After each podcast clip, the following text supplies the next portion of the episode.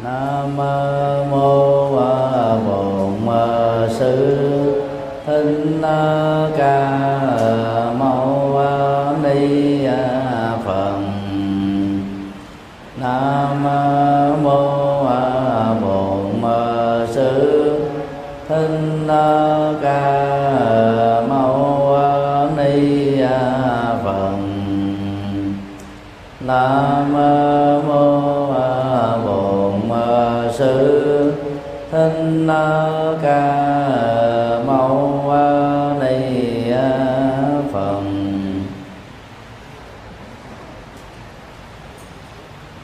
nam mô bổn sư thích ca mâu ni phật. Kính thưa quý tiền hữu tri thức, chủ đề pháp thoại hôm nay là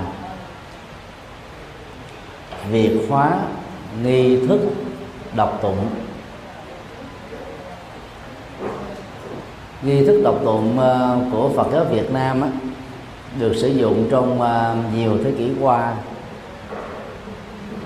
Là một bản phiên âm của ờ, nghi thức tụng niệm của Phật giáo Trung Quốc.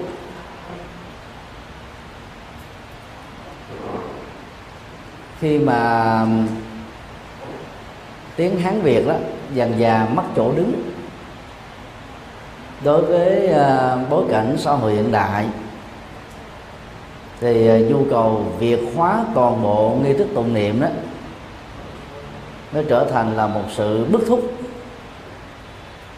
để cho các phật tử Việt Nam đó, có thể à, đọc kinh Phật bằng tiếng mẹ đẻ và có thể hiểu được lời Phật dạy thông qua các bản dịch. Không cần đến sự trợ giúp của một số bộ từ điển Phật học chuyên ngành.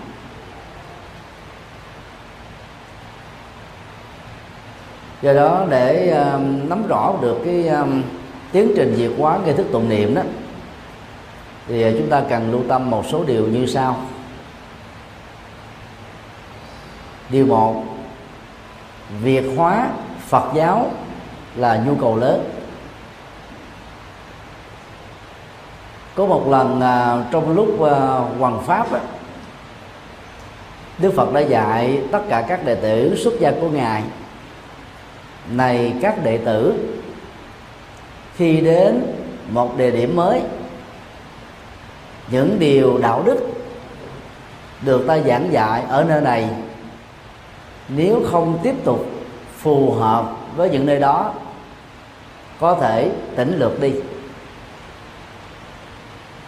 và ở những nơi mới, nếu có những điều phát sinh, thì cũng nên à, bổ túc vào.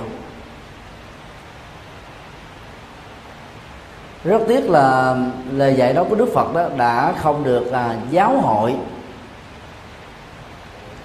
của Phật giáo sau khi à, Đức Phật qua đời. Hưởng ứng theo trong lần à, biên tập kinh điển lần thứ nhất chủ tọa của đại hội kết tập đó là ngài à, đại ca diếp. Đã đưa ra cái à, nguyên tắc làm việc. Không được thêm một câu.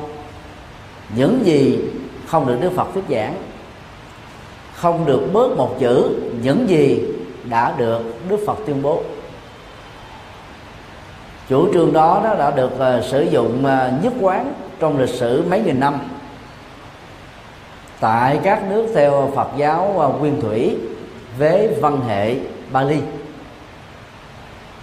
Để cố gắng uh, giữ càng uh, truyền thống gốc với những gì Phật đã dạy càng nhiều thì càng tốt.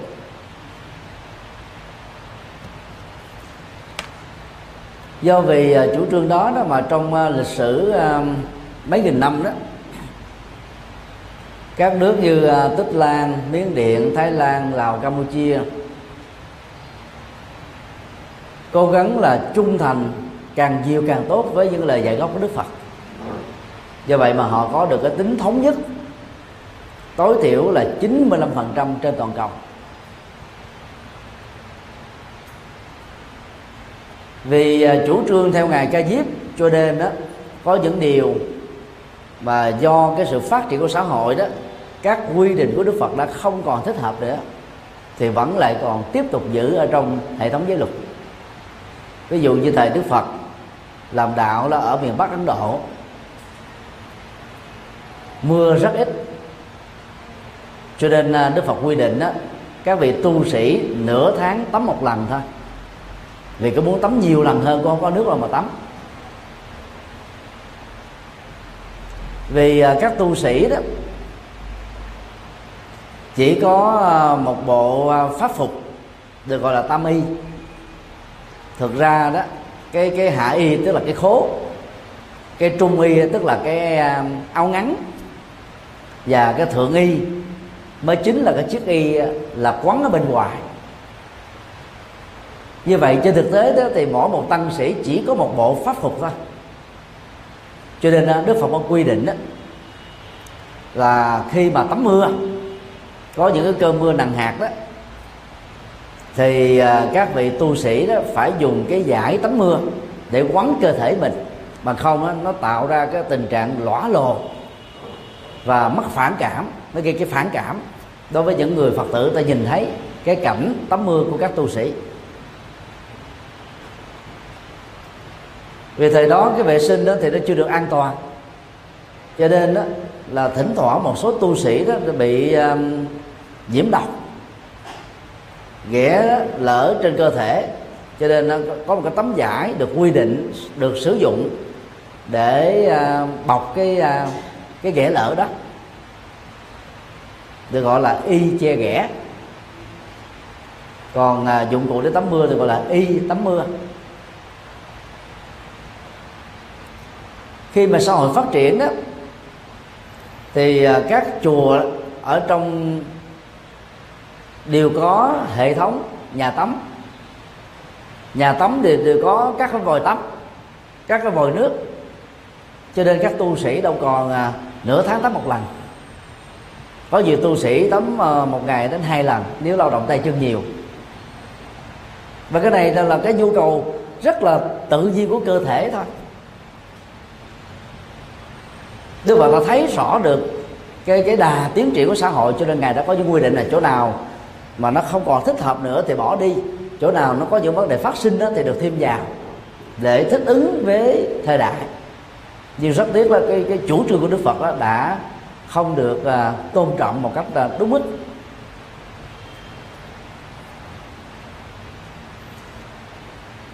Chứ thời nay đó y tắm mưa là không cần thiết y che ghẻ là không cần thiết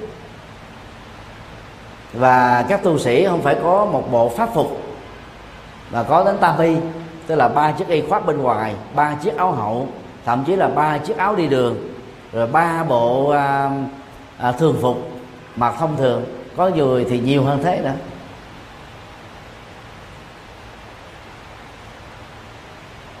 Và cái cái sự tăng trưởng đó đó về phương diện xã hội nhất là làm việc bao gồm các loại à, làm việc tay chân đó là có thể chấp nhận được. Mặc dầu trong uh, luật gốc đó, thì không có quy định thế nhưng mà theo tinh thần cho phép của đức phật đó, là chúng ta được quyền thích ứng như thế. Ở một đoạn kinh khác đó thì đức phật dạy thế này này các đệ tử hãy truyền bá chân lý và đạo đức ta dạy bằng ngôn ngữ mẹ đẻ.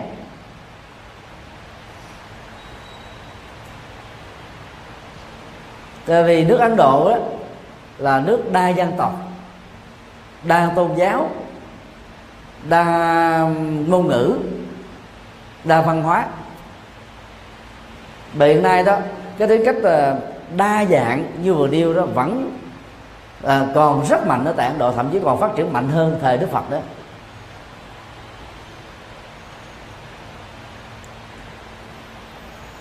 Cho nên nếu mà mình à, không à, chuyển tải lời Phật dạy bằng à, ngôn ngữ mẹ đẻ thì rất nhiều người trong số đó sẽ mất cái cơ hội hiểu đúng được lời Phật dạy.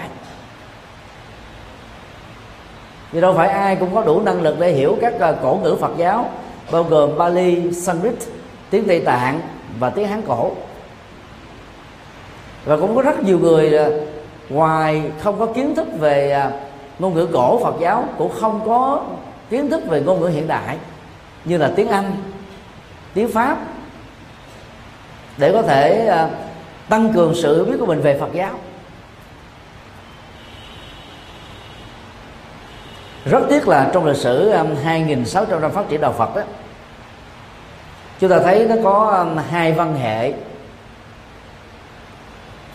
được hai trường phái Phật giáo sử dụng khác nhau đối với các nước Phật giáo Nam truyền như à, Tích Lan, Miến Điện, Thái Lan, Lào, Campuchia thì à, kinh văn đó, được sử dụng đó là văn hệ Bali.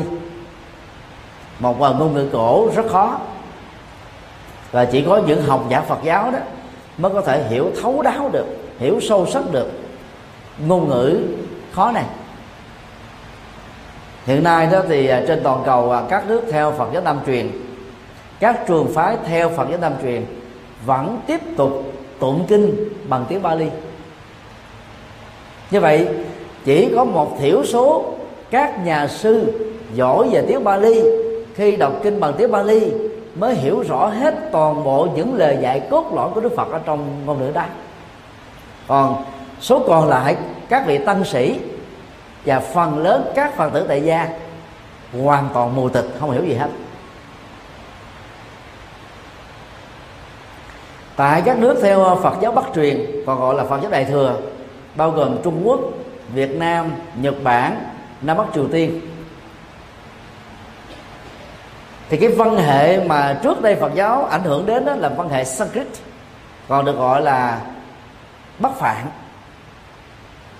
Tiếng Phạn ở miền Bắc Quán Độ dành cho giới thượng lưu tri thức rất khó. Và ngay cả người Ấn Độ ngày nay không phải ai cũng có thể đọc hiểu được loại ngôn ngữ cổ này.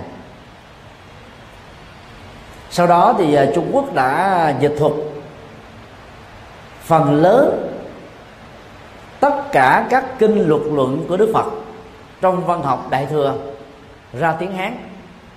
Và có nhiều bài kinh đã được năm, sáu dịch giả khác nhau trong chiều dài mấy thế kỷ của Trung Quốc đã phiên dịch ra tiếng Hán.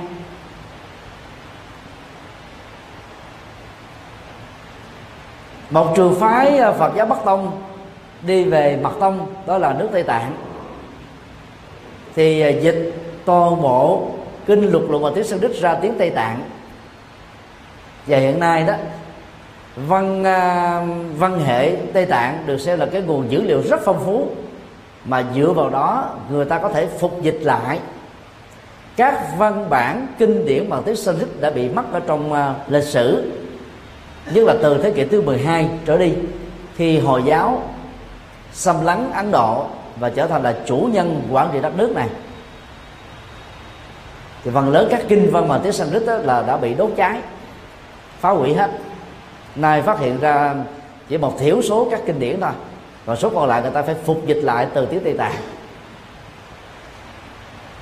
Người tây tạng đọc kinh bằng tiếng tây tạng thì quá dễ hiểu rồi người trung quốc đọc kinh phật qua dịch ngữ tiếng trung hay là tiếng hán cổ cũng có thể hiểu được 60% nhưng người Nhật Bản, Nam Bắc Triều Tiên và Việt Nam đọc kinh đại thừa theo văn hệ chữ hán, phát âm theo cách thức riêng của từng dân tộc, phần lớn là không hiểu được, ngoài trừ những nhà học giả về lĩnh vực này.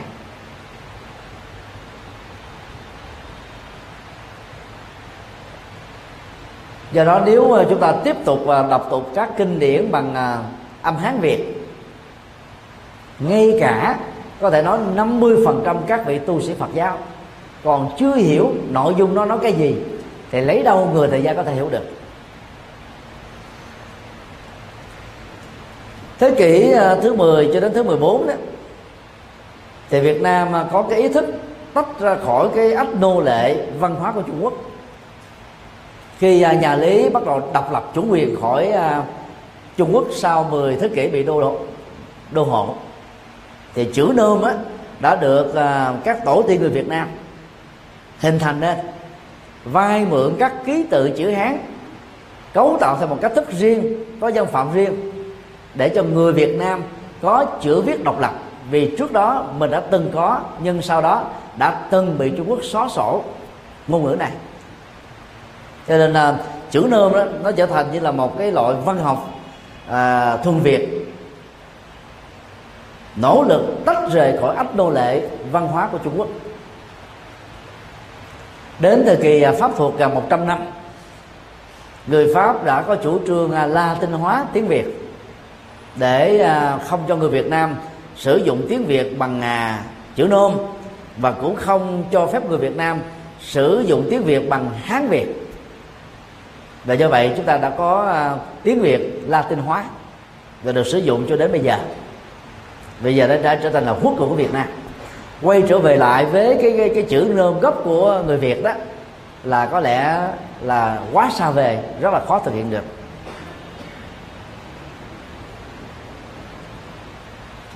Cũng nhờ à, la tinh hóa tiếng việt mà các vị cha cố của đạo Kitô giáo khi đi cùng với dấu dài xâm lược thực dân của thực dân pháp đó, đã thành công rất lớn trong việc cải đạo những người Việt Nam theo đạo Kitô.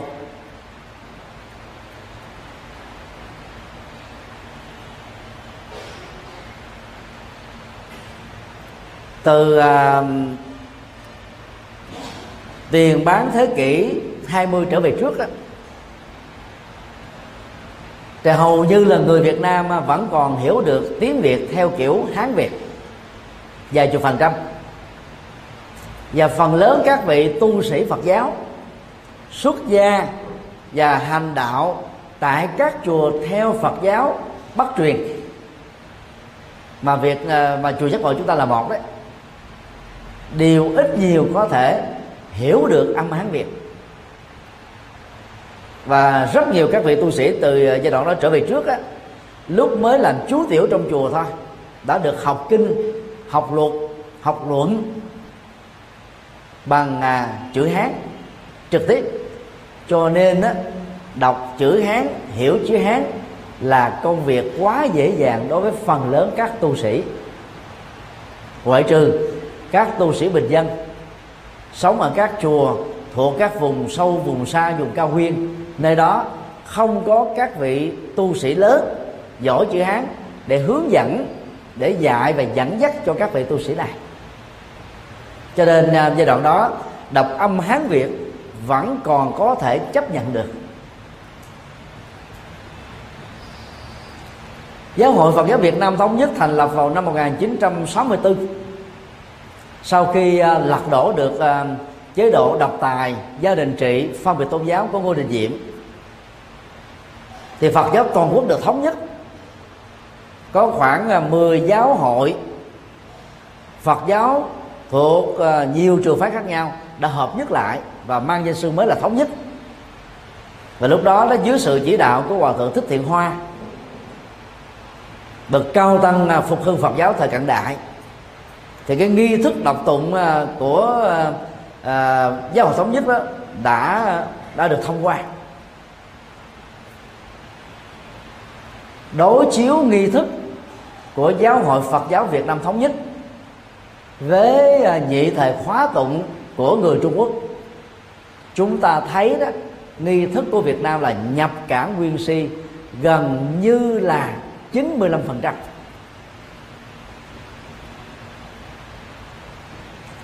năm à, 1987 và 1988 đó, chúng tôi à, làm thị giả hòa thượng à, duy lực ở chùa Tự Ân, đường Hùng Dương, quận 6 thành phố Hồ Chí Minh. Và ngài đọc kinh chữ Hán bằng tiếng Tiều và có khi đọc kinh chữ Hán bằng âm Bắc Kinh, tức là quốc ngữ của Trung Quốc. Vì chùa này đó là do cộng đồng người Kiều, người người Tiều Châu của của Trung Quốc xây dựng lên. Cho nên à, trong chùa thường đọc hai cái ngữ âm ngữ âm tiều và ngữ âm bắc kinh. Chúng tôi thì không biết tiếng tiều à, chủ yếu là đọc cái ngữ âm bắc kinh thôi. Và khi đọc như vậy đối chiếu thì thấy nó nó giống gần như là 95 phần trăm. Còn nghi thức à, tụng niệm ở miền bắc đó do các tổ ở miền bắc soạn đó thì thêm những cái à, khoa ghi niệm phật rồi những cái bài sám mà phần lớn là cũng của Trung Quốc. Như vậy cũng là tiếp thu gần như là 90% cái nghi thức của Phật giáo Trung Quốc thôi. Chỉ có cái điều tiến bộ đó là thay vì trước đây đó, là cái nghi thức của chúng ta là bằng chữ hán luôn. Thì bây giờ nó được phiên âm hán việt. Ví dụ như à, chúng ta có câu lương hương xạ diệt pháp giới mong hưng, đó là âm hán việt thì à, bản dịch tiếng việt vậy ta là lò hương vừa bén chiên đàn à, tỏ sông pháp giới ngạt ngào mười phương thí dụ vậy. Đó là thuần việt. Còn cái kia là âm hán việt. Mặc dù cũng viết bằng à, tiếng việt latin hóa nhưng nó là hán việt. Và nếu như không dịch nghĩa nó ra đó thì đọc âm hán việt chắc chắn là người việt nam thời cận đại này không hiểu gì hết á.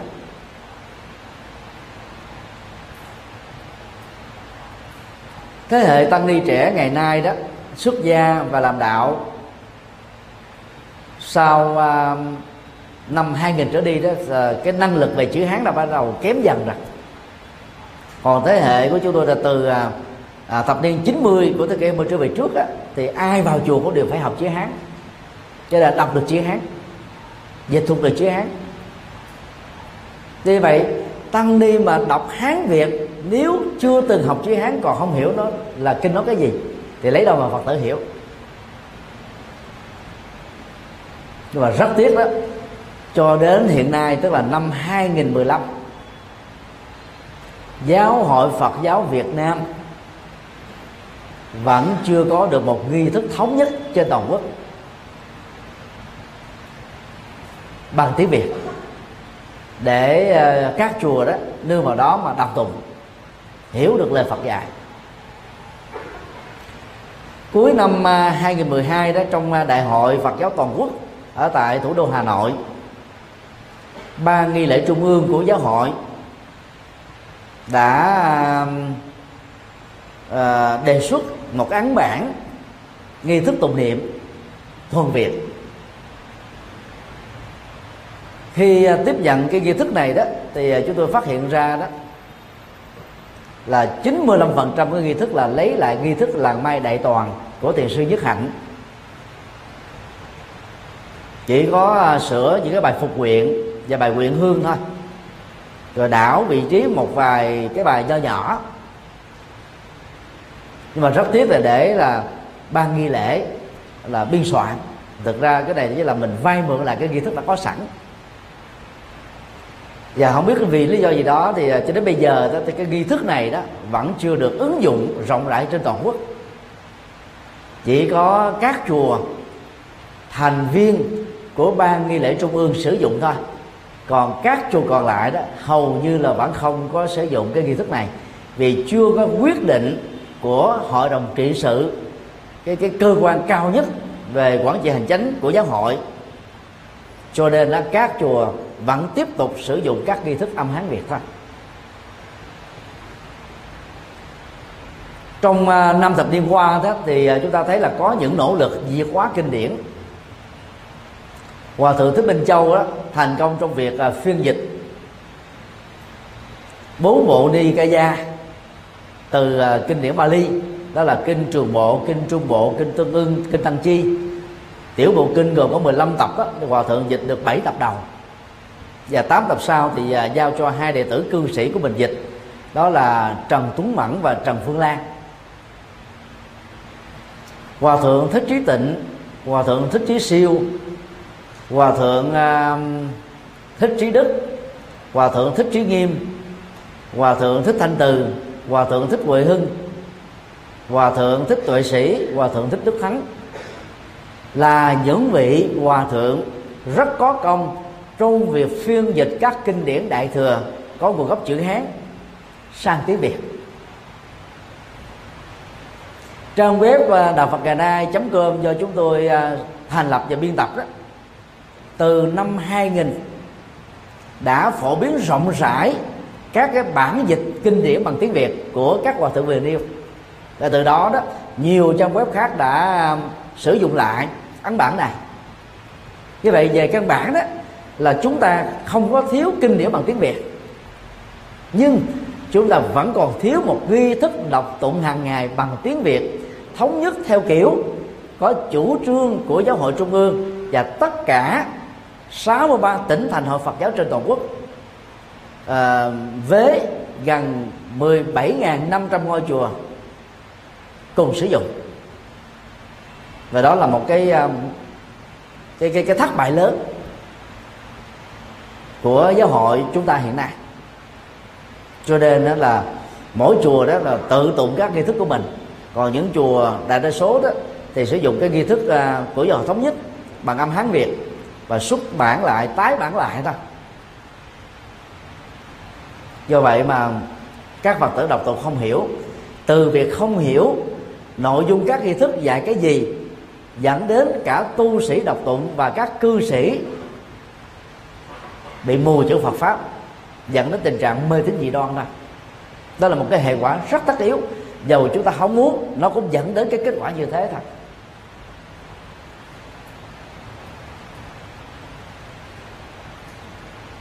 Năm à, 1992 khi hòa thượng à, bổn sư à, chúng tôi viên tịch, được sự tin tưởng của hòa thượng bổn sư chúng tôi được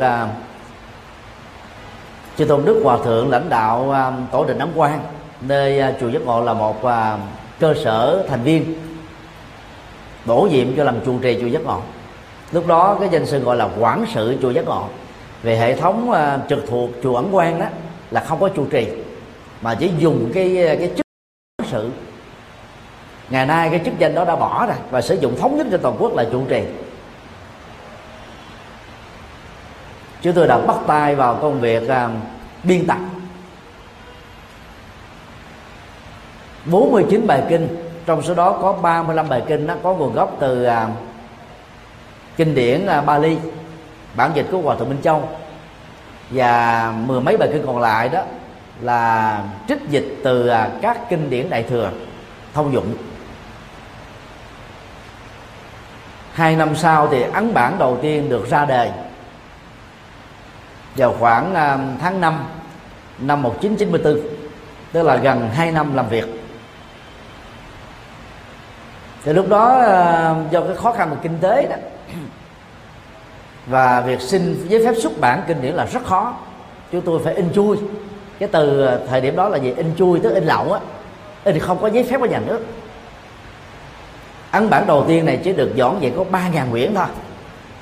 Và trong vòng mà à, một tháng là, là cả ba ngàn quyển đó sạch trơn. Lúc đó là vì là in chui chúng tôi không có để tên người biên tập là thích nhật từ. Chỉ để một cái bản kinh bình thường thôi.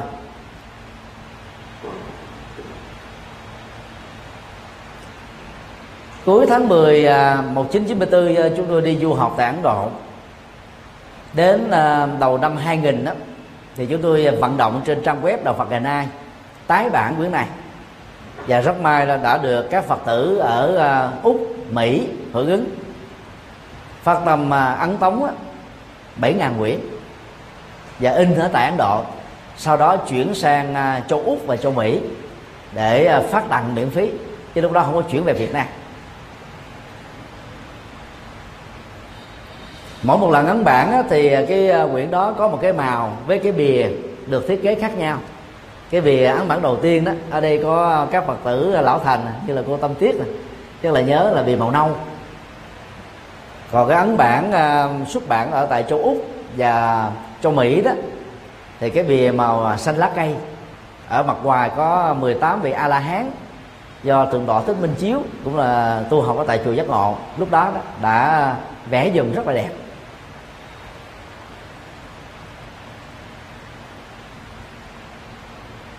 Mục đích khi à, chúng tôi làm công việc này à, không phải để trở làm tổ, lập ra một cái à, trường phái Phật giáo mới. Để sau đó bao nhiêu người ta tôn vinh mình lên. Cái động cơ thúc đẩy chúng tôi làm công việc này đó là tại sao người Việt Nam sống ở trên quê hương Việt Nam mà lại phải đi đọc kinh điển Phật dạy bằng tiếng của nước ngoài? Đó là tiếng Trung Quốc lúc đầu đó là bằng à, chữ tàu gốc và sau này đó là bằng à, phiên âm hán việt. Hết sức là vô lý. Cái vô lý đó có thể thông cảm được ở chỗ đó là vì tiền bán thế kỷ 20 trở về trước các tu sĩ Phật giáo đều rất giỏi chữ Hán. Người giỏi chữ hán thì đâu cần phải đi dịch ra tiếng việt làm gì. Đọc tới đâu mình hiểu tới đó. Dịch ra đôi lúc có những cái từ à, không có các cái từ ngữ tương đương ở trong tiếng việt để lột tả đó. Còn nếu lột tả nó thì một từ chữ hán nó phải diễn đạt ra tiếng việt nó hai ba từ khác nhau nó dài dòng hơn lượm thượm hơn. Chữ hán có được cái lợi thế là rất xúc tích. Mà phần lớn ờ, cái văn học và sâu sắc của nó đó được cấu tạo bằng bốn chữ. Vừa có điển tích thành ngữ mà khi mà dịch sang một một câu tiếng việt đó, lúc đó ra đến 10 chữ hay là mười mấy chữ đó là những cái khó khăn. Rồi chúng ta phải thừa nhận. Nhưng không phải vì những khó khăn đó mà chúng ta phải bắt đắc dĩ để cái tình trạng tiếp tục tụng, đọc kinh điển hoặc bằng âm hán việt diễn ra ở trong các ngôi chùa Việt Nam. Từ ờ, năm 2003 cho đến năm ờ, 2015 đó, chúng tôi đã có hai lần thuyết giảng ở tại úc bốn lần tại hoa kỳ, ba lần ở tại à, 6 cho đến 10 nước à, châu âu. Tiếp xúc với 11 giáo hội khác nhau của cộng đồng người Việt Nam ở hải ngoại và thuyết giảng ở các giáo hội này thì chúng tôi vẫn nhận ra rằng đó, phần lớn các chùa Việt Nam ở hải ngoại vẫn tiếp tục sử dụng nghi thức Hán Việt của giáo hội Phật giáo Việt Nam thống nhất năm 1964 đang khi đó, con em Việt Nam thế hệ một rưỡi và thế hệ thứ hai trở đi đó, hoàn toàn mù tịch về tiếng việt, huống hồ là âm hán việt. Nhưng rất tiếc đó là các chùa Việt Nam ở hải ngoại không có thích ứng. Cho nên à, các Phật tử lớn tuổi đi vượt biên à, từ à, năm 1975 cho đến năm 1988 hầu như đó là thuộc Lào âm hán việt nhưng mà không hiểu nội dung nó cái gì hết còn các ờ, à, phật tử việt nam à, tuổi đôi mươi đó sinh ở hải ngoại lớn lên hải ngoại gần như là không biết tiếng việt lấy đâu mà hiểu được âm hán việt. Thì trong bối cảnh đó, đó thì vào năm 2000 thì sư nhất Hạnh đã ra đời ờ, à, ấn bản nghi thức làng may đại toàn khoảng 25 bài kinh thuần Việt do thiền sư à, phiên dịch. Thì đồng thời có rất nhiều bài sám mới rất hay mà trong các nghi thức chúng tôi biên tập á, đã vay mượn lại các cái bài sám đó để làm phong phú cái nghi thức của mình. Hiện nay thì ấn bản um, nghi thức làm ăn đại toàn đã um, chỉnh sửa lần thứ tư rồi rất là hoàn chỉnh ấn bản ờ, đầu tiên đó là ra đề vào năm 1994 cũng cùng thời điểm mà chúng tôi làm cái quyển ờ, kinh tụng hàng ngày. Nhờ đó mà giới trẻ, người Việt Nam ở hải ngoại đó đi xuất gia với thầy sư dứt hạnh rất đông. Hiện nay thì có khoảng là trên 400 tăng ni trẻ. Tốt nghiệp và tối thiểu là một cử nhân. Có nhiều người là kỹ sư, bác sĩ, giáo sư, tiến sĩ, dân dân đã bỏ cơ hội nghề nghiệp của mình trở thành các vị tu sĩ. Là theo chúng tôi đó cái cái cái, cái quyển à, nghi thức làm mai đại toàn thuần việt đó đã, đã giúp rất lớn. Đã ghi các cái nghi thức còn lại ở các chùa đó là âm hán việt.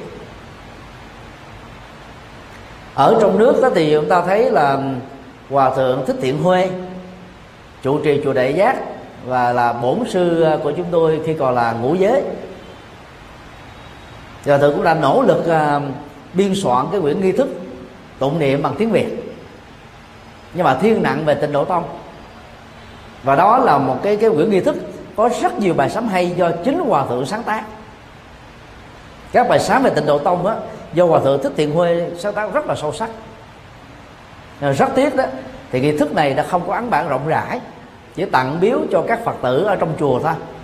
Cho nên à, đại đa số người ta không biết đến ấn, ấn bản này ngoài ra thì cũng có à, một vài các cái nỗ lực diệt quá các nghi thức đọc tụng khác nhưng mà không đáng kể lắm.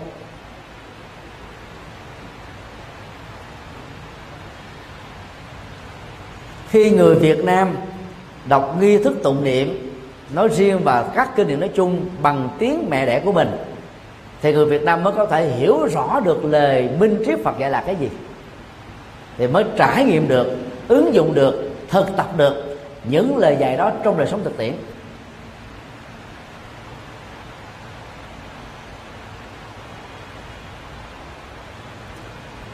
Thời điểm năm 84 khi chúng tôi đến đây tập sự xuất gia đó, thì lúc đó có các phật tử lão thành. Cô diệu đắc, cô diệu phú, cô tâm tiết và nhiều cô đây đã đi chùa là hai ba chục năm rồi.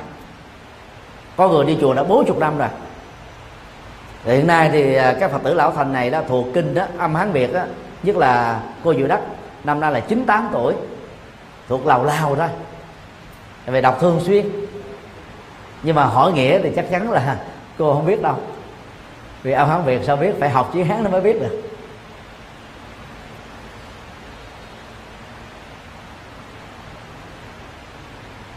Đang khi uh, trong nghi thức mà chúng ta sử dụng đó cái phần mà tam tự quy y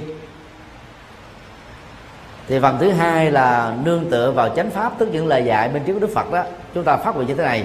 Tự quy pháp đưa về chúng sanh thâm nhập kinh tạng trí tuệ như hải. Còn nương tựa vào chánh pháp cầu cho các chúng sinh thâm nhập được kho kinh trí tuệ như biển lớn. Nhưng trên thực tế đó thì nghi thức đọc tụng đó, chỉ có chưa đầy được 10 bài kinh. Làm sao mà thâm nhập được kho kinh được? Mà các kinh do Trung Quốc à, à, tuyển tập á toàn là kinh thuộc về dạng tín ngưỡng. Kinh A Di Đà, kinh Phổ Môn có nguồn gốc tại à, Ấn Độ bằng tiếng Sanskrit. Kinh Dược Sư, kinh Du Lan, kinh Địa Tạng có nguồn gốc ở tại Trung Quốc do Trung Quốc biên soạn. Kinh nũ Lăng Nghiêm cũng có nguồn gốc ở tại Trung Quốc do Trung Quốc biên soạn. Và do vậy đó, sử dụng nghi thức này đó thì chúng ta chỉ thấy nội dung đó xoay quanh những vấn đề tín ngưỡng thôi mà vốn nó rất là xa lạ với những lời dạy gốc của Đức Phật. Do vì không hiểu được kinh nói cái gì, cho nên khi tụng tin đó, phần lớn người ta chỉ cầu phúc ở trong đó thôi. Thay vì đó là hiểu, rồi nghiền ngẫm chân lý, sau đó là thực tập chân lý trong đời sống thực tiễn để được lợi lạc thì người phật tử tại gia chỉ cầu nguyện đức phật ban phúc và ngăn các cái loại họa để cuộc đời của mình được bình an. Ước muốn mà không có nỗ lực đó thì rơi vào tình trạng cầu quá bất khổ, tức là nỗi khổ niềm đau do chúng ta ước muốn mà không thành tựu được.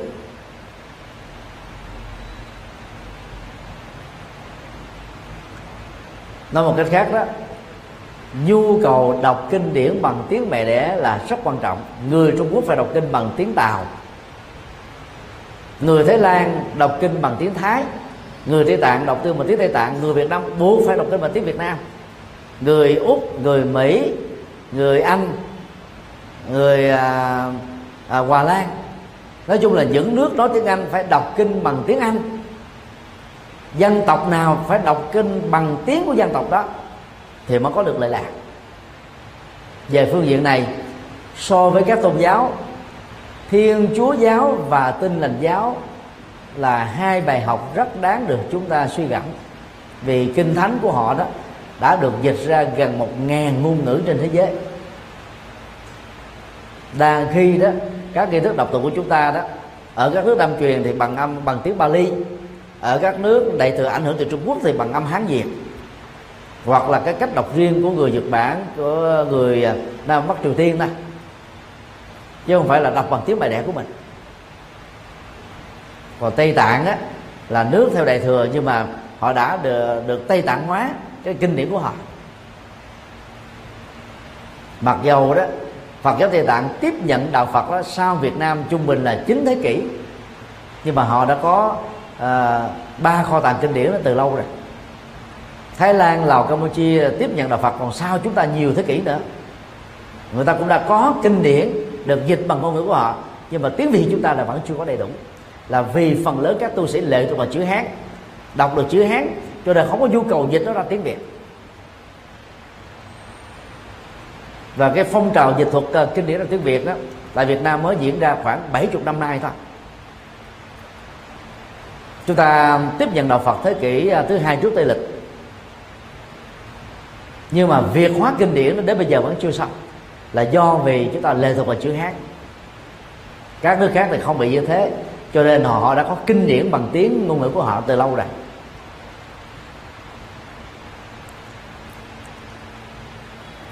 Điều hai. Nghi thức ờ, tụng niệm. Vào năm 1994 á, chúng tôi à, quyết định là không dịch các cái à, bản kinh. Thuộc nghi thức tụng niệm có gốc rễ từ Trung Quốc. Không phải vì chúng tôi phân biệt đối xử vì chúng tôi à, ít nhất là có hai năm tu học ở trong chùa của Trung Quốc ở tại Việt Nam.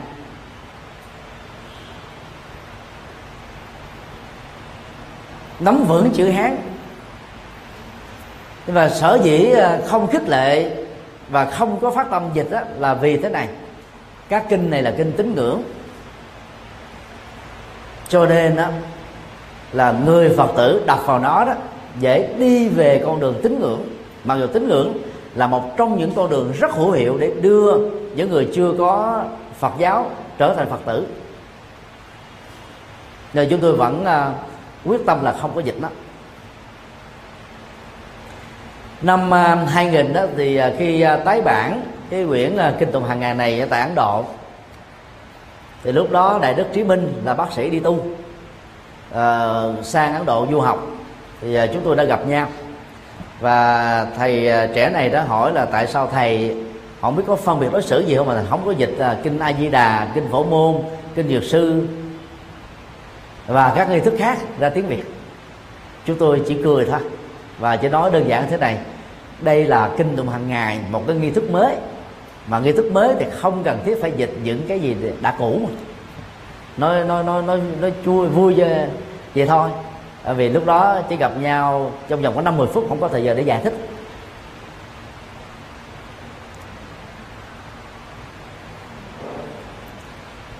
Quyển uh, nghi thức uh, tụng niệm này đó là được chúng tôi uh, phiên dịch vào à, năm 2002 cho đến năm à, 2006 dịch là rải rác là vì không có tập trung. Và xuất bản thành là các nghi thức rời. Từ những ấn bản rời ví dụ kinh à, phổ môn kinh di đà kinh uh, dược sư kinh địa tạng. Rồi uh, các cái nghi thức rời rạc đó đây đến năm 2011 đó, chúng tôi mới tập hợp lại hết các cái nghi thức này. Và xuất bản ờ, thành một cái quyển đặt tên đó là nghi thức tụng niệm. Gồm có 13 nghi thức căn bản, đó là công phu khuya cúng ngọ, công phu chiều, cầu an, cầu siêu, sám hối, hô chuông, an vị phật, phóng sanh, rồi ờ, tết nguyên đáng, quy tâm bảo, lễ ờ, thành hôn và lễ xuất gia. Nói là dịch chứ thực ra đó trong đây nó chỉ có một vài cái nghi thức có nguồn gốc từ Trung Quốc thôi. Còn số còn lại là biên soạn mới. Các cái nghi thức biên soạn mới thì gồm có ờ, hô chuông an vị phật phóng sanh tết nguyên đáng quy tâm bảo thành hôn và xuất gia. Còn các nghi thức đó, à, ờ, dịch lại từ trung quốc thì gồm có công phu khuya cúng ngọ công phu chiều cầu an cầu siêu sám hối. Trong thâm tâm thì chúng tôi cũng không khích lệ à, phổ biến cái nghi thức này lắm đâu. Nhưng mà sau à, năm 1994 đến bây giờ đó, thì cái quyển kinh tụng hàng ngày thuần việt vẫn chưa có phổ biến một cách rộng rãi. Từ đó chúng tôi mới nhận thấy rằng là vẫn có rất nhiều chùa, nhiều tăng ni, nhiều phật tử vẫn còn thói quen đọc tụng kinh điển bằng âm hán việt. Và họ quen với các nghi thức thuộc về tịnh độ tâm đã được Trung Quốc sử dụng nhiều thế kỷ và Việt Nam đã nhập cảng và sử dụng lại nghi thức này đã nhiều thế kỷ rồi. Từ lúc vào chùa làm à, chú tiểu cho đến lúc qua đời tụng nghi thức đó, các phật tử từ lúc mới quy y cho đến lúc qua đời cũng tụng nghi thức đó, nó trở nên quá quen thuộc mà dù không hiểu, nhưng mà người ta cũng rất là khó bỏ để sử dụng một nghi thức mới. Do đó thay vì đó để cho nhiều tăng ni và phật tử tiếp tục tụng nghi thức tụng niệm bản âm hán việt. Từ năm 2002 chúng tôi mới phiên dịch nó ra thành là thuần việt. Và bổ sung à, bảy nghi thức mới. Do đó bên ngoài mới để là soạn dịch. Là có 6 nghi thức đó là dịch và 7 nghi thức là soạn mới. Và khi à, phiên dịch đó, thì à, chúng tôi đã vay mượn cái à, cái cách à, văn học tứ tự của Trung Quốc nó tạo ra cái âm tiết rất là dễ đọc à, dễ nhớ dễ thuộc. Và nếu mà đọc khéo nó giống như là một cái nhạc à, nhạc điệu vậy. Thành công của à, việc phần phiên dịch nghi thức này đó là nằm ở chỗ đó. Và chúng tôi cố gắng là gieo vặn. Có khi là cái chữ cuối của câu 1 với uh, câu 3 có khi chữ cuối của câu 2 với câu 4 theo uh, niêm luật của thơ. Và nếu chúng ta tách cái bốn chữ xuống hàng một uh, một hàng đó thì chúng ta sẽ thấy cái cách ăn vận nó rất là bài bản. Còn nếu mà mình đọc uh, như văn xuôi đó thì uh, chúng ta thấy nó giống như một cái uh, bản văn văn xuôi thôi. Và để làm cái việc đó thì nó mất nhiều thời giờ tại vì dịch theo cái phong cách như là thơ ca nó khác với dịch văn xuôi dịch văn xuôi rất dễ. Và thơ ca thì chúng ta bị à, bị bị à, gọi là giới hạn của cái cấu trúc bốn chữ để nó tạo cái âm vận nhạc điệu mà. Ví dụ như à, cái đoạn kinh a di đà thấy không?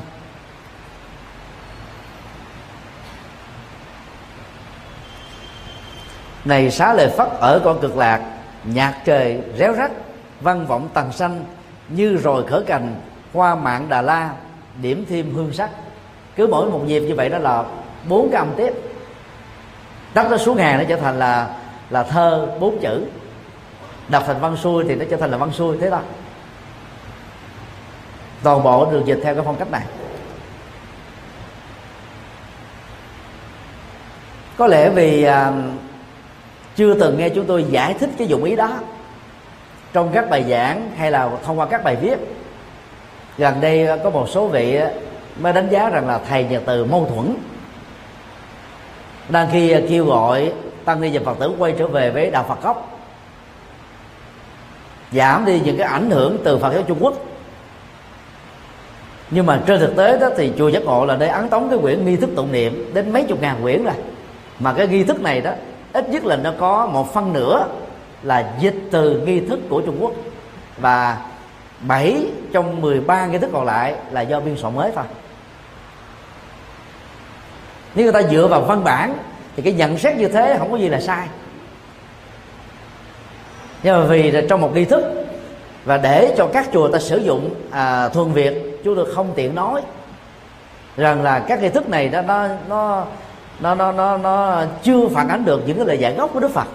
Nói như vậy thì ai mà đọc cái cái kiến thức thuần việt này nữa? thay vì để cho ta đọc âm hán việt, thì cái nỗ lực này là để cho ta đọc thuần việt thế thôi. Còn nếu quý vị hỏi chúng tôi là trong các nghi thức do chúng tôi hoặc là soạn, hoặc là biên dịch, hoặc là dịch, thì nghi thức nào được sử dụng? Thì chúng tôi sẽ trả lời, hoặc là cái quyển nghi thức kinh tụng hàng ngày, ấn bản năm 94 hoặc là cái quyển nghi thức mới kinh Phật cho người tại gia ấn bản năm 2013 và sắp tới thì có thêm cái quyển à, kinh Phật cho người xuất gia. Ấn bản năm 2016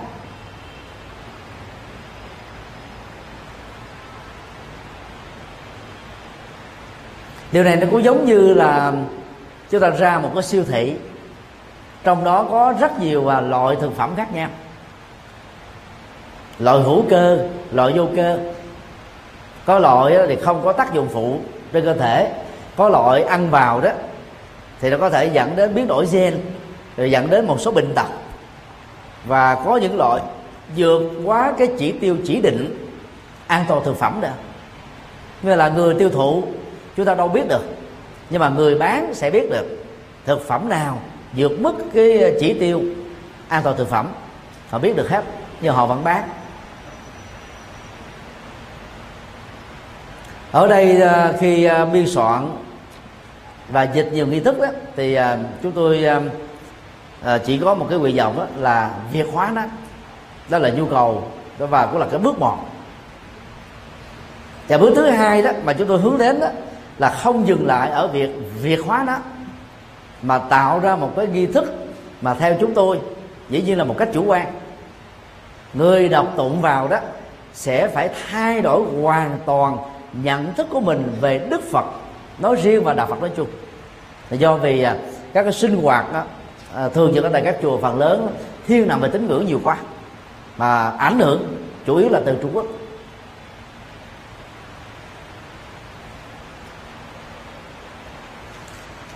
Nghi thức à, công phu khuya đó chủ yếu là sử dụng thần chú thủ lăng nghiêm.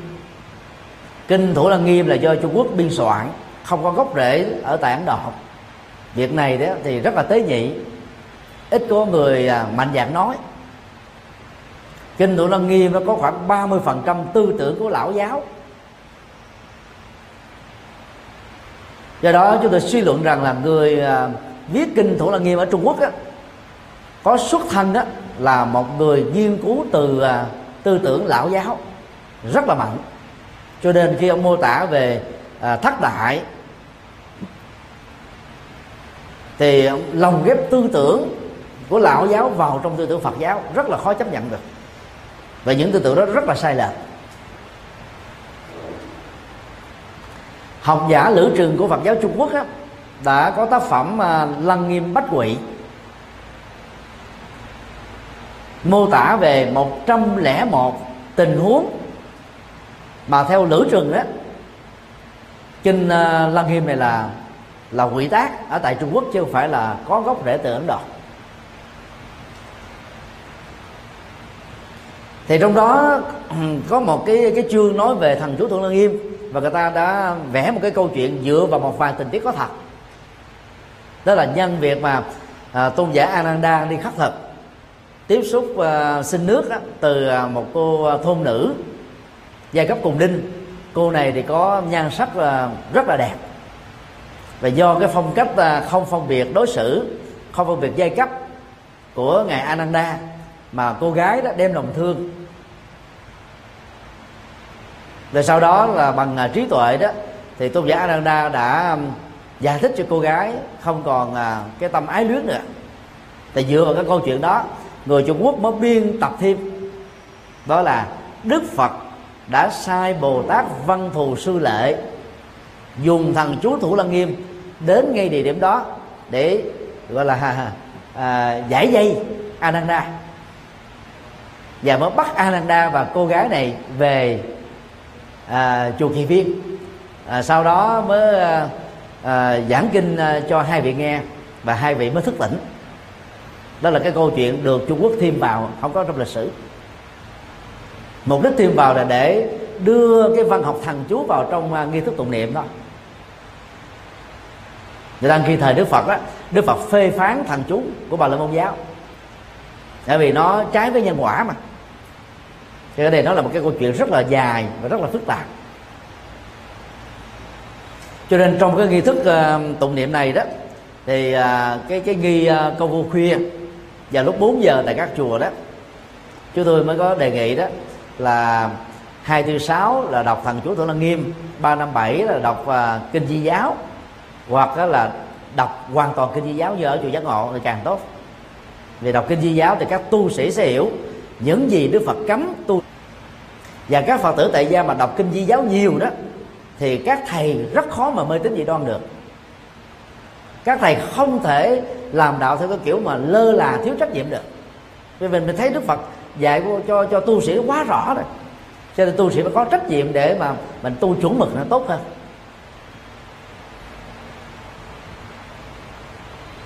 Và Phật giáo Trung Quốc cũng như Việt Nam á, là bơm phòng vai trò của thần Chú Lân Nghiêm diệt dục diệt tham ái. Hay là tụng vào một buổi khuya vậy là tu sĩ không còn tham ái nữa. Cái đó là mê tín tham ái phát xuất ở tâm thông qua các nhận thức và tự do ý chí. Là do với cái duy xúc cảnh mắt với màu sắc, tai với âm thanh, mũi với mùi, lưỡi với vị, thân với xúc xúc chạm. Mà thiếu sự kiểm soát đó, dẫn đến chấp vào tướng chung, chấp vào tướng riêng. Từ đó dẫn đến cái sự tham đắm. Cho nên nó phải làm chủ tâm thôi. Thì mọi tham đắm nó kết thúc. Còn thằng chú chỉ là cái cách để cột tâm, chứ không phải là để diệt dục. Trong lịch sử ờ, tu tập ở tại Trung Quốc và Việt Nam đó, nhất là các tu sĩ tăng, ra đề khoảng à, 20% đến 50% thì theo các chùa là chuyện thường tình. Nếu thằng chú tổ lăng nghiêm diệt dục được á, thì các tu sĩ tu mấy chục năm này không có ra đời nghi thức ờ, cúng ngọ là dân cúng ờ, cơm và trái cây, nước cho đức phật, cho các đức phật, cho các vị bồ tát. Đây là một nghi thức hoàn toàn của trung quốc, không cần thiết. Vì có phật nào, bồ tát nào ăn đâu mà cúng nhưng mà người trung quốc người ta rất là biết ơn. Trước khi các tu sĩ nhận cái tặng phẩm cúng dường của đặng la thí chủ á, thì ta mới bày tỏ lòng biết ơn với các đức phật. Nó rất là hay nó cũng có cái hay cho đó nhưng mà không cần thiết. Lại bài ra thành một cái nghi thức độc lập vào bữa trưa. Rồi sau đó nghi thức cúng uh, uh, quá đường đó là nghi thức ăn cơm trưa đó của các thầy. Thì nó lặp lại cái nghi thức cúng nhỏ gần như là hết đó là 85 phần trăm. Như vậy nếu chúng ta mà không có đánh giá nó đó thì mỗi ngày đó chúng ta là đọc cái nghi thức cúng ngọ và nghi thức ăn cơm trưa đó thì gần như là nó lặp lại không cần thiết. Trước khi ăn thì các tu sĩ là cúng dường mười phương phật các vị bồ tát vân vân để bày tỏ lòng biết ơn vì nhờ có phật đó mình mới biết được mà tu. Nhờ có phật đó, người ta mới đến đến chùa mà cúng. Cái đó không cần thiết cho nên ở chùa giác ngộ là giảm cái nghi thức cúng ngọ. Khi nào có các cái lễ dỗ, các cái lễ cầu an đó, thì đáp ứng theo cái cái nhu cầu của quần chúng là mới có tụng cái nghi thức này. Còn bình thường là không có tụng nữa, vì không cần thiết. Bữa chiều à, thì có nghi thức công phu chiều chủ yếu là để cúng cô hồn. Cô hồn mà chết à, do hết tuổi thọ, do chết oan, do chết thận thù trong chiến tranh do chết ờ, một cách bất đắc kỳ tử, chết một cách toàn thân, chết không toàn thân, thì đều được cái cái nghi thức này quan tâm để cúng. Và cái nghi thức này nó đặt nặng về cái quán tưởng quá mất đi. Mà dù quán tưởng nó có những cái hay, nhưng mà quán tưởng quá mất để trở thành là là không tưởng hay là hư tưởng, và tệ nữa là có thể trở thành quan tưởng. Ví dụ ờ, cúng cho tất cả các loại chúng sinh mà cho có bảy hạt cơm, bỏ cho một cái chén nước nhỏ xíu như thế này rồi bên cạnh đó thì có một cái dĩ muối. Sau đó mình mới quán tưởng rằng đó bảy hộp cơm này đó, nó biến cùng khắp pháp giới. Và tất cả các loài động vật, các loài chim chóc, các loài thú dữ hay gì ăn thịt, nuốt sống lẫn nhau, thì giờ bảy hộp cơm này mà no đủ, từ đó là bỏ đi cái nghiệp sát. Đó là không tưởng, không có thật.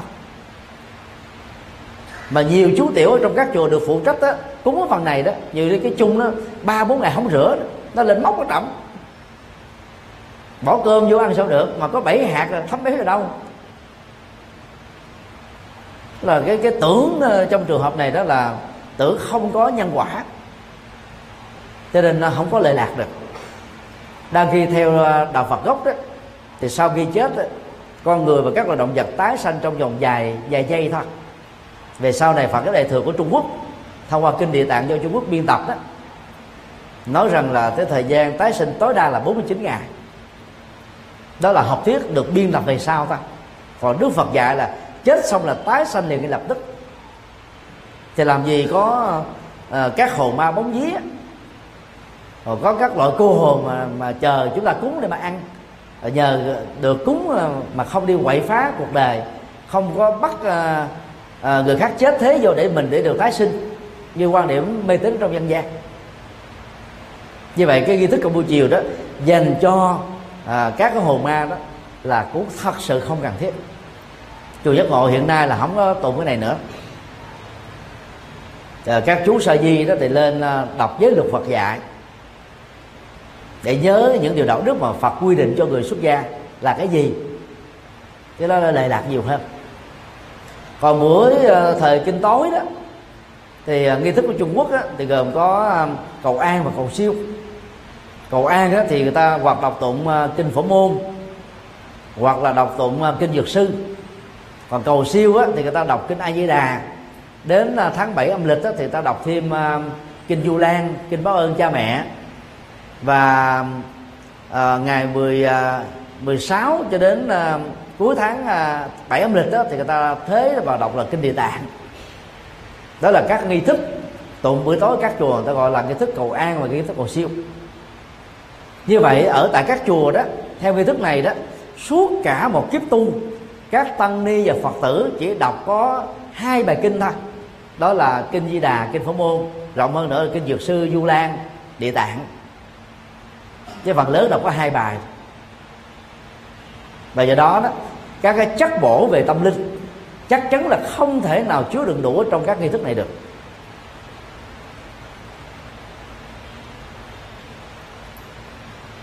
Rồi à, mỗi nửa tháng thì Trung Quốc à, biên soạn thì nghi thức sám hối. Văn học sám hối là phát xuất ở Trung Quốc. Đức Phật thì không có khích lệ cái đó. Đức Phật chỉ dạy đơn giản là nhận thức tội là tội về luật pháp lỗi là lỗi về dân sự. Ta cam kết không tái phạm trong tương lai. Đồng thời đó gieo các nghiệp thiện đối lập để mà chuyển hóa đó thì Trung Quốc mới tạo ra các nghi thức như là từ bi tỷ sám lưu hoàng sám rồi sám pháp dược sư, sám pháp mục liên, sám pháp pháp hoa, rồi à, sám pháp hồng danh, sám pháp dạng phật, sám pháp à, ngũ bách danh, sám pháp à, tam thiên phật. Toàn bộ các nghi thức này là do trung quốc biên tập hết đi chẳng có gốc rễ ở tại ấn độ. Các thành phần tội lỗi, đọc vào các nghi thức này đó thì họ sẽ có chuyển hóa rất lớn, họ không dám làm tội nữa vì các cái hình thức đe dọa mà. À, chết đỏ xuống quả ngục thế này thế kia ta sợ lắm. Nhưng mà những người mà không có tạo lỗi tạo lỗi đó mà đọc vào các nghi thức này thường xuyên nó dẫn đến một cái cái ờ, cái, cái quá đô. Đó là không dám làm việc gì hết đó. vì làm cái gì cũng sợ tội. Nó giống như ờ, tình trạng ờ, người làm công tác an ninh á nhìn ở đâu cũng thấy tội phạm. Hoặc là giống như pastor nhìn ở đâu cũng thấy vi trùng đó là cái tác dụng phụ do mình đọc à, các nghi thức sáng pháp mà không có uh, chọn lọc. Đăng khi mình không có tội không có lỗi mà đi đọc đó thì nó không cần thiết.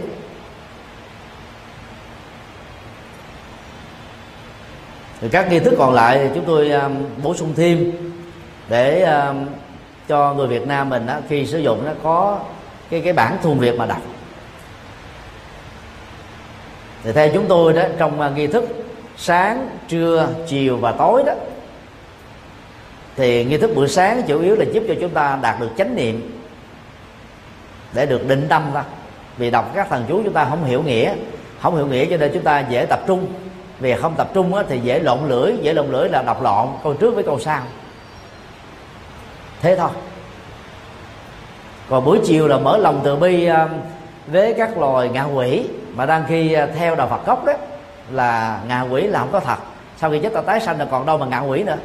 Về sau này đó trong kinh tạng Bali người ta cũng ờ, thêm vào cái loại hình chúng sinh ngạ quỷ.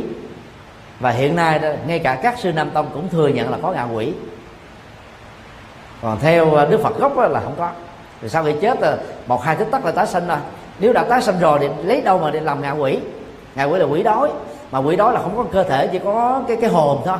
Đang khi đạo phật chủ trương vô ngã vô ngã thì không thừa nhận có linh hồn. Lấy đâu mà có ngạ quỷ? Hai cái học thuyết này nó mâu thuẫn đối lập nhau một trăm phần trăm. Rồi về sau này trong phần giáo nguyên thủy người ta cũng đưa vào những học thuyết mà đức phật không có dạy. Nó trở thành là quá quen thuộc rồi người ta không có bỏ được. Chứ đó vốn là mâu thuẫn với nhau.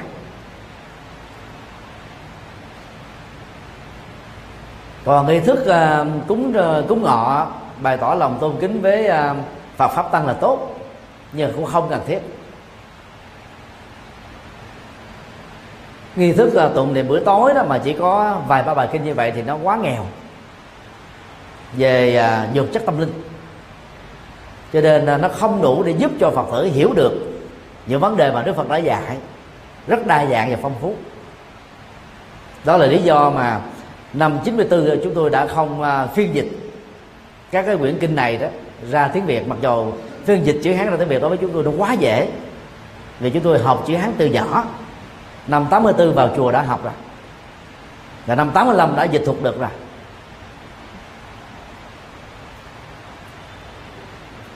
Do vậy, khi à, phiên dịch à, nghi thức tụng niệm, sáu nghi vừa nêu và bổ sung thêm à, bảy nghi mới, không có nghĩa là chúng tôi khích lệ quảng bá cái nghi thức này.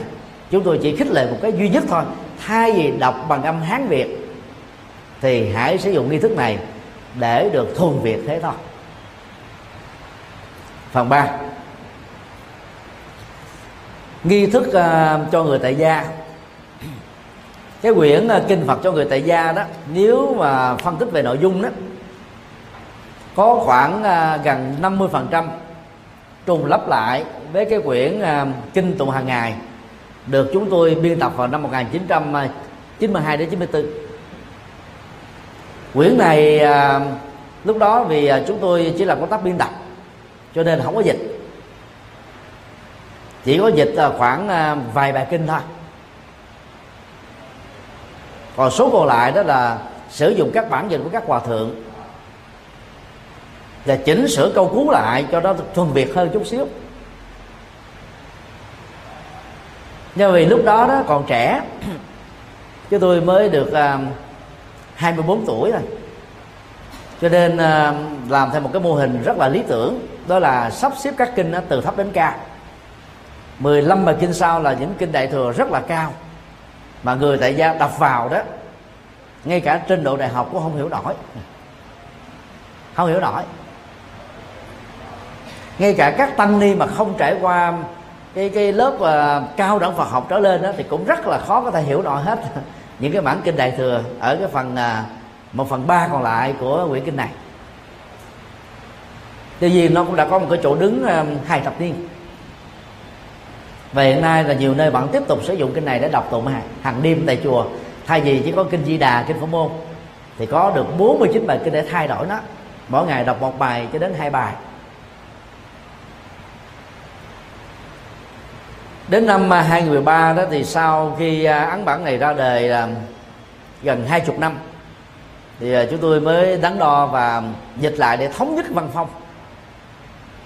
Gần 50% trùng lập với cái quyển cũ đó. Rồi thêm 50% mới. Bố cục lại theo năm nhóm kinh, các kinh dạy về đạo đức. Rất là cần thiết. Bởi vì đạo đức con người đó nó sẽ làm cho con người đó sống hạnh phúc và lâu dài hơn. Thì nhóm kinh này gồm có 12 bài. Gồm có đạo đức tại gia, rồi đạo đức xuất gia, căn bản à, rất là sâu sắc. Rồi có những cái à, học thuyết à, đạo đức nhân quả, đạo đức tái sinh, để cho người ta có trách nhiệm đối với các hành vi của mình. Không chỉ ở hiện đời này mà ở còn đời phía sau mảng kinh thứ hai là các kinh dạy về tình yêu, hôn nhân, gia đình, xã hội và chính trị đó, gồm có um, 14 kinh. Đây là các bản kinh mà phần lớn người Việt Nam, nói riêng và cộng đồng Phật tử nói chung á, tiếp xúc lần đầu tiên ở trong đời mình thôi.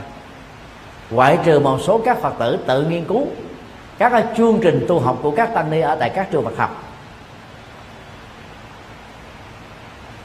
Trong số này nó cũng có nhiều bài kinh.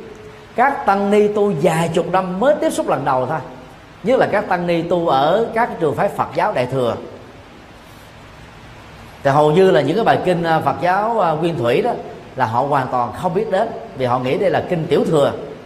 Do Trung Quốc nhờ sọ mà tiểu thừa là dành cho căn cơ thấp kém nhỏ nhoi ích kỷ à, ti tiện tầm nhìn thiển cận mà bản chất người tu đâu ai muốn mình bị rơi vào tình huống đó. Cho nên đó khi đó là ghép các bài kinh này vào cái nhóm tiểu thừa đó làm cho tăng ni mặc cảm mà không dám đọc đó. Cái tôi may mắn là lúc mà học uh, trung cấp Phật học được các hòa thượng uh, thầy của mình dạy như thế chúng tôi không tin. Nhưng mà mình không dám phát biểu. Càng uh, nghe nhòi sọ như thế thì chúng tôi đi tìm đọc những bản kinh này lý do tại sao mà bản kinh này phật giáo trung quốc nói là dành cho những căn cơ thấp kém, hẹp hòi, ích kỷ bị kỷ. Khi đọc vô mà vớ lẽ rằng là đây là cái cái gắn ghép thôi, chứ không có thật. Do vì không đọc các bản kinh này cho nên đó hầu như là các tu sĩ theo phong cách của Phật giáo Đại thừa Trung Quốc, trong đó có người Trung Quốc, Việt Nam, Nhật Bản, Nam Bắc Triều Tiên hầu như là không biết gì về cái mảng rất quan trọng là triết học chính trị và xã hội của đức phật. Điều đó nó dẫn đến là trong lịch sử Việt Nam Trung Quốc và Nhật Bản đó có những giai đoạn đó, là Phật giáo bị suy vong nặng gần như mất hốc. Khi nho giáo lên thai thì nho giáo người ta chủ trương là uh, về xã hội nó có tề gia trị quốc bình thiên hạ tức là quản trị đất nước đang khi ở trong kinh Phật chúng ta có nhiều gấp mấy chục lần như thế. Nhưng mà vì Trung Quốc không truyền bá những bản kinh này và các nước ảnh nữa thì Trung Quốc không truyền bá những bản kinh này cho nên đó, giới chính trị người ta nghĩ rằng là đạo Phật rất thấp chỉ truyền bá mê tín thôi còn không nói chi về những vấn đề về xã hội về chính trị hết. Chúng ta nên nhớ trước khi đi tu Đức Phật là một nhà chính trị. Và là nhà chính trị thời cổ người nào cũng có cơ hội được tiếp nhận cái nguồn giáo dục cao nhất của đất nước. Rồi cái bẩm chất thông minh, tuyệt vời của đức phật đó. Sau này đức phật giác ngộ, trí tuệ ngài phát sanh, ngài trở thành là một cái nhân vật đó là lỗi lạc, bậc nhất của trong lịch sử tư tưởng của nhân loại. Cho nên những tư tưởng mà ngài dạy trong các kinh đó là chúng ta khó tìm thấy ở các kinh điển của các tôn giáo khác bi kịp được lắm. Chúng ta không phải là đệ tử của ngài mình khen ngài, mà sự thật nó là như vậy. Và do đó chúng ta đánh mất một cơ hội tìm hiểu về những cái bản kinh quan trọng này. Tại các trường Phật học cũng như là tại các ngôi chùa. Nhóm kinh thứ ba là các kinh dạy về triết lý. Thì gồm có ờ, 16 kinh. Bao gồm mà những ờ, triết lý căn bản như là nhân sinh quan, thế giới quan. Rồi học thuyết là 12 nhân duyên, vô ngã à, ba dấu ấn của thực tại rồi chuyển hóa cả tôi vân vân. Những bài kinh đó mà khi đọc vào chúng ta mới thấy được cái quan điểm triết học của đức phật. Đã đi trước các triết gia đến nhiều thế kỷ sâu sắc hơn rất nhiều các triết gia. Và cái bản kinh này đã chủ yếu là đáp ứng cho giới trí thức. Có cái gốc rễ là từ à, triết học tôn giáo học. Để người ta mới thấy rất rõ là à, những vấn đề được thế giới chúng ta quan tâm ngày nay đã được Đức Phật đề cập 26 thế kỷ trước rồi. Bản kinh thứ tư là các kinh về thiền và chuyển hóa khổ đau. Gồm có 14 bài kinh. Chúng tôi trích dẫn những bài kinh là cốt lõi nhất của thiền do Đức Phật giảng dạy. Gồm có ờ, bốn pháp quán niệm tức là làm chủ thân, làm chủ à, tâm, làm chủ cảm xúc và làm chủ các cái niệm ở trong tâm. Rồi à, các cái bài kinh à, 16 pháp quán niệm hơi thở, triển khai chi tiết từ bốn đối tượng vừa nêu. Mà mỗi đối tượng về nó gồm có bốn hơi thở để chúng ta làm chủ tâm và thân của mình. Rồi những bài kinh dạy về chánh niệm, các bài kinh dạy về bốn loại thiền của đức phật và bốn loại thiền của bà la môn giáo. Rồi diệt họ tưởng định là loại thiền mà là là vượt qua được cái, cái tiến trình ý niệm quá nhận thức phân biệt. Để chúng ta vô hiệu hóa các nỗi khổ niềm đau tạm thời. Thì các bài kinh thiền này đó khác hoàn toàn với là thiền tông của Phật giáo Trung Quốc bao gồm thiền công án và thiền thoại đồng do các trường phái như là thiền lâm tế thiền tàu động thiền văn môn thiền quy ngưỡng là chủ sước rất là khác. Là bởi vì các phương pháp thiền đó là do các tổ sư Trung Quốc sáng tạo ra chứ không có gốc gác từ ở trong kinh Phật. Như vậy đó, cái bản này là cung cấp cho chúng ta những cái bản đồ chuyển hóa thân và tâm do thực tập thiền, do chính Đức Phật giảng dạy. Ngoài ra thì có những bài kinh khác Đức Phật dạy về cái phân tích nhân quả để vượt qua nỗi khổ niềm đau, chỉ thay vì chúng ta đặt nặng vào sự cầu nguyện, gian sinh mong à, đợi cái sự à, màu nhiệm hay phép màu có mặt. Mà đang khi chúng ta chẳng làm cái việc gì hết để nỗ lực kết thúc đó. Từ khi đọc bản kinh này đó chúng ta sẽ thấy một đức phật rất khoa học một đức phật rất nhân bản một đức phật rất sâu sắc một đức phật gần gũi với cuộc sống đời thường của chúng ta. Bản thứ năm là, là các tin về tịnh độ.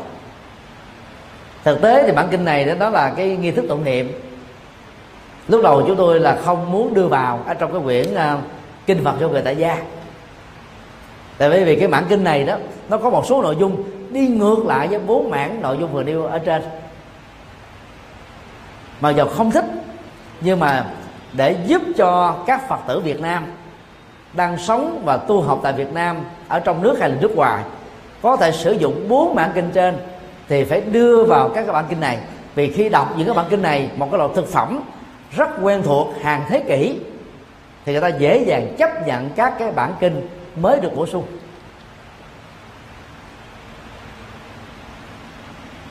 Còn những phật tử mà à, quy với chúng tôi đó và thường xuyên đến chùa giác ngộ tu học đó chỉ cần đọc cái, cái mạng thứ nhất đến mạng thứ tư là đủ rồi. Các cái mảng mà tịnh độ bao gồm kinh phổ môn kinh a di đà rồi à, kinh dược sư sám hối à, du lan bao bao cha mẹ đó. Đọc thêm thì càng tốt không đọc thì cũng không sao. Vì các cái kinh này nó có kinh nướng là thiên về tín ngưỡng. À, đáp ứng cho một cái à, à, nhóm quần chúng bình dân. Còn bốn bản kinh đầu đó nó đáp ứng cho các phật tử còn lại bao gồm mà giới trí thức giới trẻ giới chính trị giới kinh doanh. Bốn đối tượng này đó gần như là bị các nghi thức và cái chương trình tu học của Phật giáo mình à, ít quan tâm đến. Chúng ta chỉ quan tâm đến cái giới bình dân thôi. Qua nghi thức cầu an cầu siêu. Thầy Phật thì chẳng có kinh nào là kinh cầu an chẳng có kinh nào là kinh cầu siêu. Do Trung Quốc đặt ra. Trung Quốc thì dùng cái từ đó là kỳ an kỳ siêu. Ở Việt Nam mình đó là đổi lại thành là cầu an cầu siêu chứ kỳ là cầu nguyện. Chứ còn ừ, kinh Phật thì chẳng có nội dung như thế. Chúng ta tự mặc định như thế thôi.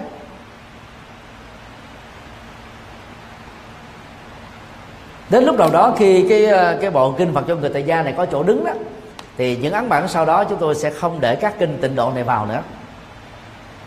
Vì cần nó thì ờ, đã đã có cái nghi thức là tụng niệm này chúng tôi đã phiên dịch rồi.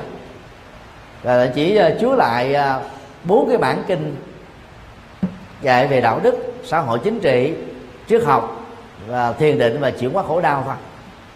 Thì nếu mà đọc bốn bản kinh đó chúng ta sẽ thấy một đức phật rất là khác với hình thức là đức phật tôn giáo mà chúng ta đã tiếp cận ở trong các chùa. Như vậy cái quyển nghi thức kinh phật cư tại gia này là góp phần xây dựng ra một đức phật lịch sử khác với đức phật tôn giáo. Đức phật tôn giáo này có hai dạng.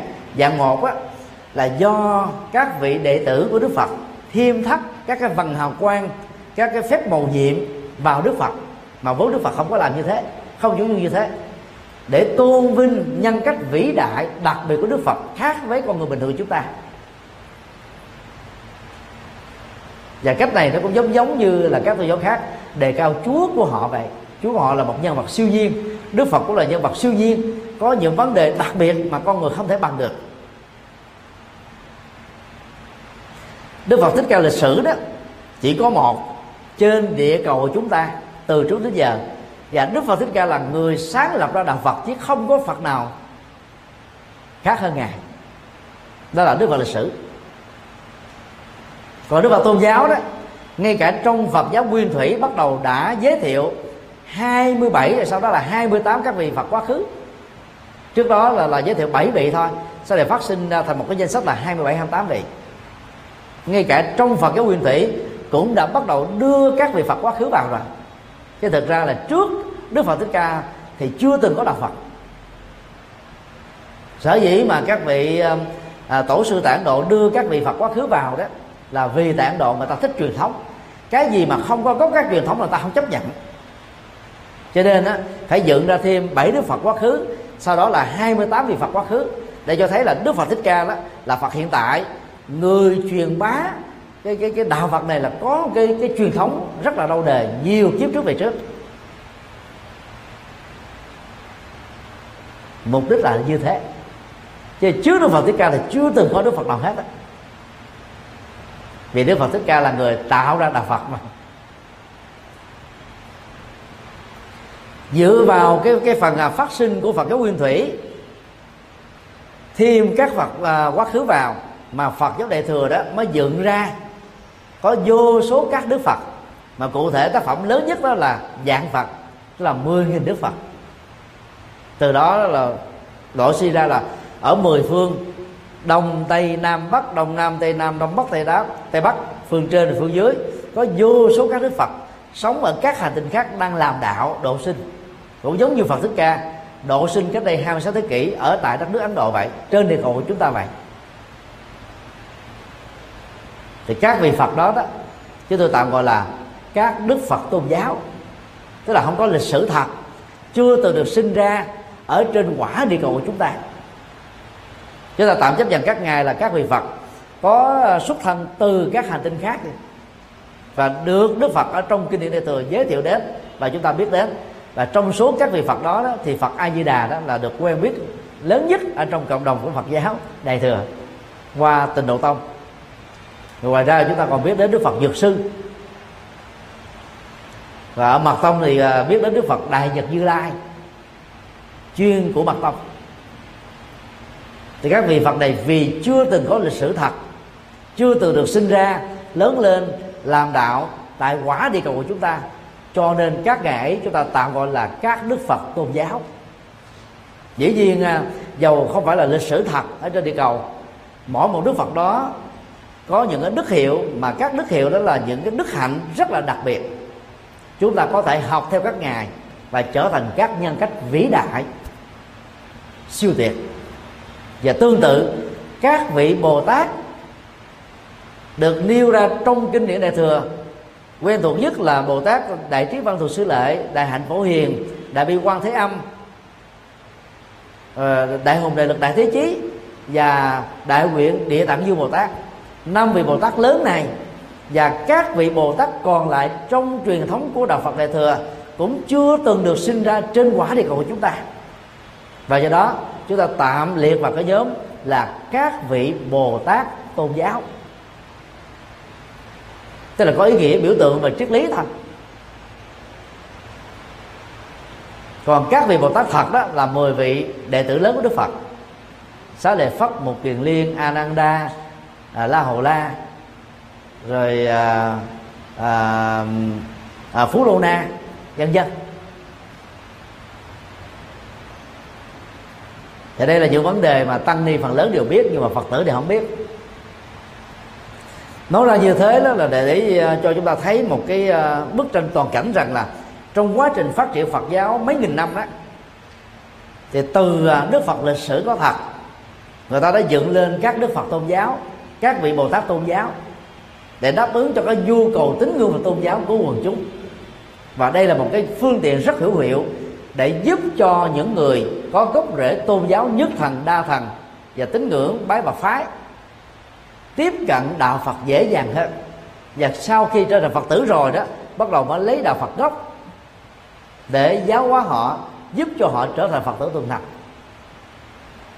cho nên phương tiện nào nó cũng có cái mặt trái của nó đó là dẫn dụ à, bằng hình ảnh của Đức Phật lịch sử à, tôn giáo sẽ làm cho người ta dễ dàng đi thiên về tín ngưỡng. Mà trong số đó, đó cũng có những cái tín ngưỡng thuộc về mê tín. Nó xa dần cái bản chất của đạo phật.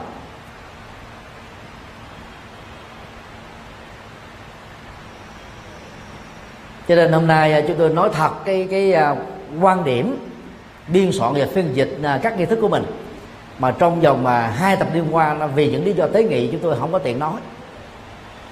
Chứ chúng tôi là hoàn toàn không có mâu thuẫn.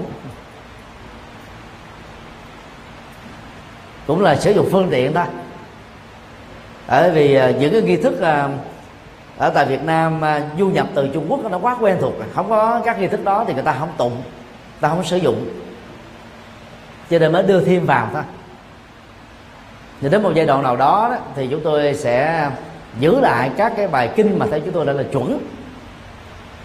Để cho các phật tử tại gia hình dung được lời dạy triết học và đạo đức của đức phật một cách chuẩn xác và có hệ thống. Còn những cái phần mà phát triển về sau này đó, đọc thêm để biết thì càng tốt, không đọc, không biết thì cũng không có mắc mắc cái gì. Bởi vì à, đọc bốn mảng của kinh Phật người tại gia đầu thôi đó chúng ta đã có ờ, cái nhìn là về thế giới quan Phật giáo, nhân sinh quan Phật giáo, xã hội quan Phật giáo, đạo đức quan Phật giáo, tu tập quan Phật giáo và giải thoát quan Phật giáo rồi. Không có cái gì mà không có trong đó. Còn muốn hiểu rộng hơn về quan điểm của Đức Phật về khoa học, về môi trường, về nhân chủng học, vân vân, chúng ta cần phải đọc thêm nhiều cái bản kinh khác mà trong một cái quyển nghi thức cho người tại gia không thể chứa được hết được. Nó chỉ chứa được những cái căn bản nhất thôi cái cốt lõi nhất thôi. Chứ muốn hiểu sâu hơn thì phải đọc nhiều bản kinh khác. Vì trong suốt 45 năm truyền bá chân lý của Đức Phật đó Ngài đã để lại chúng ta khoảng 30.000 bài kinh. Đọc ờ, uh, 63 bài trong quyển kinh này hay là 49 bài trong uh, uh, kinh tụng hàng ngày nó còn chưa đủ thấm béo. Huống hồ suốt một kiếp tu mà chỉ đọc có hai ba bài kinh thì làm sao mà hiểu được Phật dạy? Hết tất cả những điều cao quý cần dạy. Và chúng ta cần biết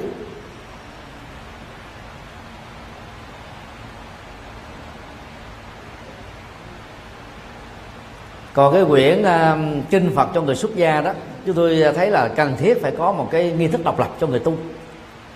Vì trong số 30.000 bài Đức Phật giảng dạy đó có nhiều bài rất có chiều sâu cho người xuất gia. Và dành riêng cho giới xuất gia người tại gia nào cần à, đọc thêm để hiểu sâu thêm thì càng tốt.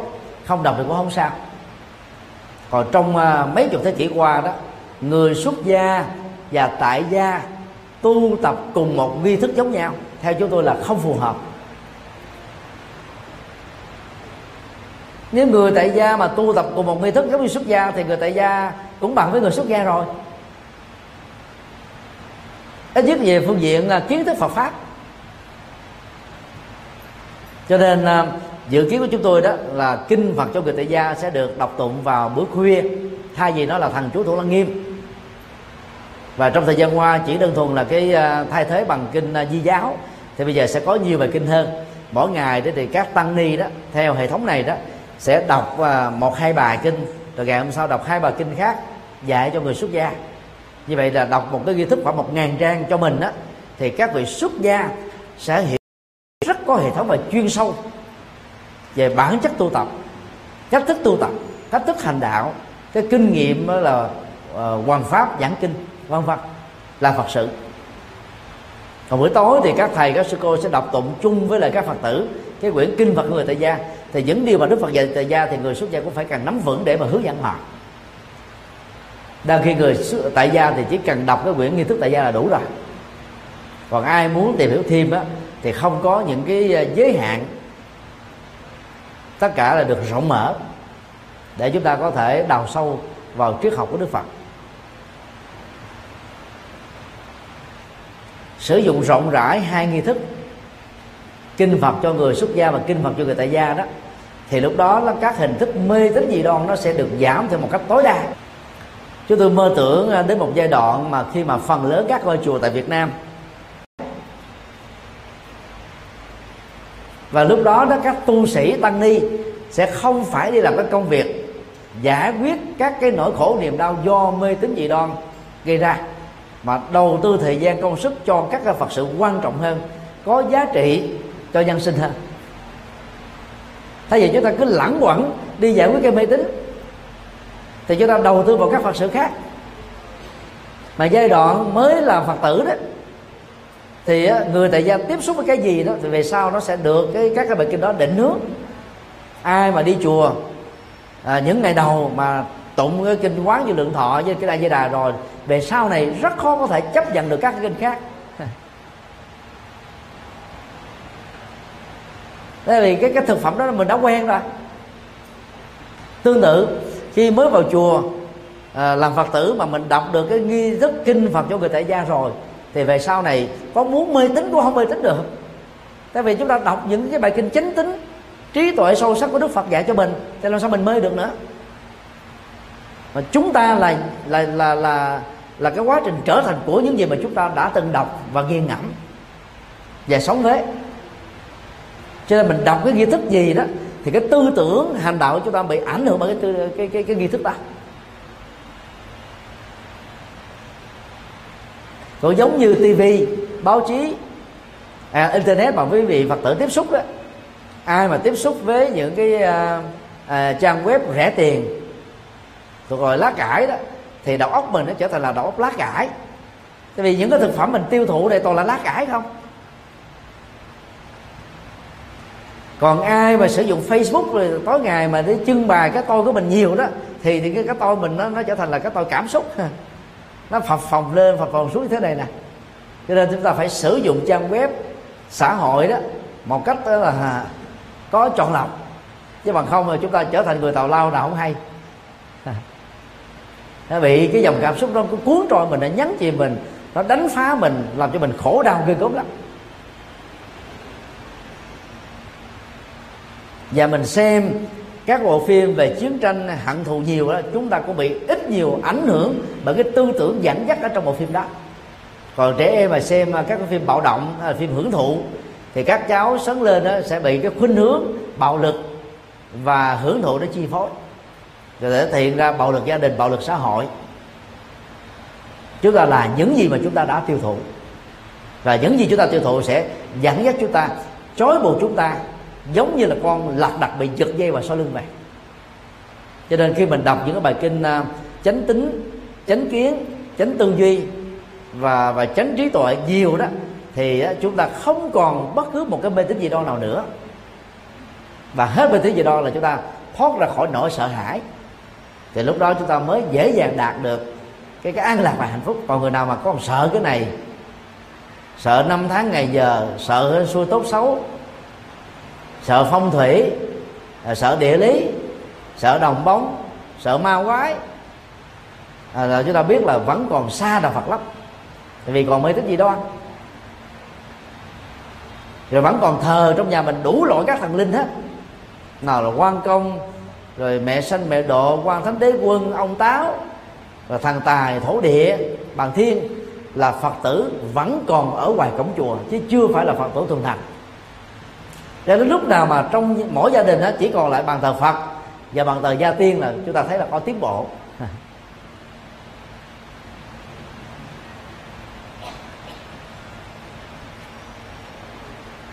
Thì rất mong các quý phật tử à, truyền tay nhau. Và nếu như à, có ai đó người ta nói là ông thầy nhật từ này là loại ba phải chủ trương là các cái nghi thức là nó, nó, nó mâu thuẫn tư tưởng nhau thì quý vị giải thích giùm.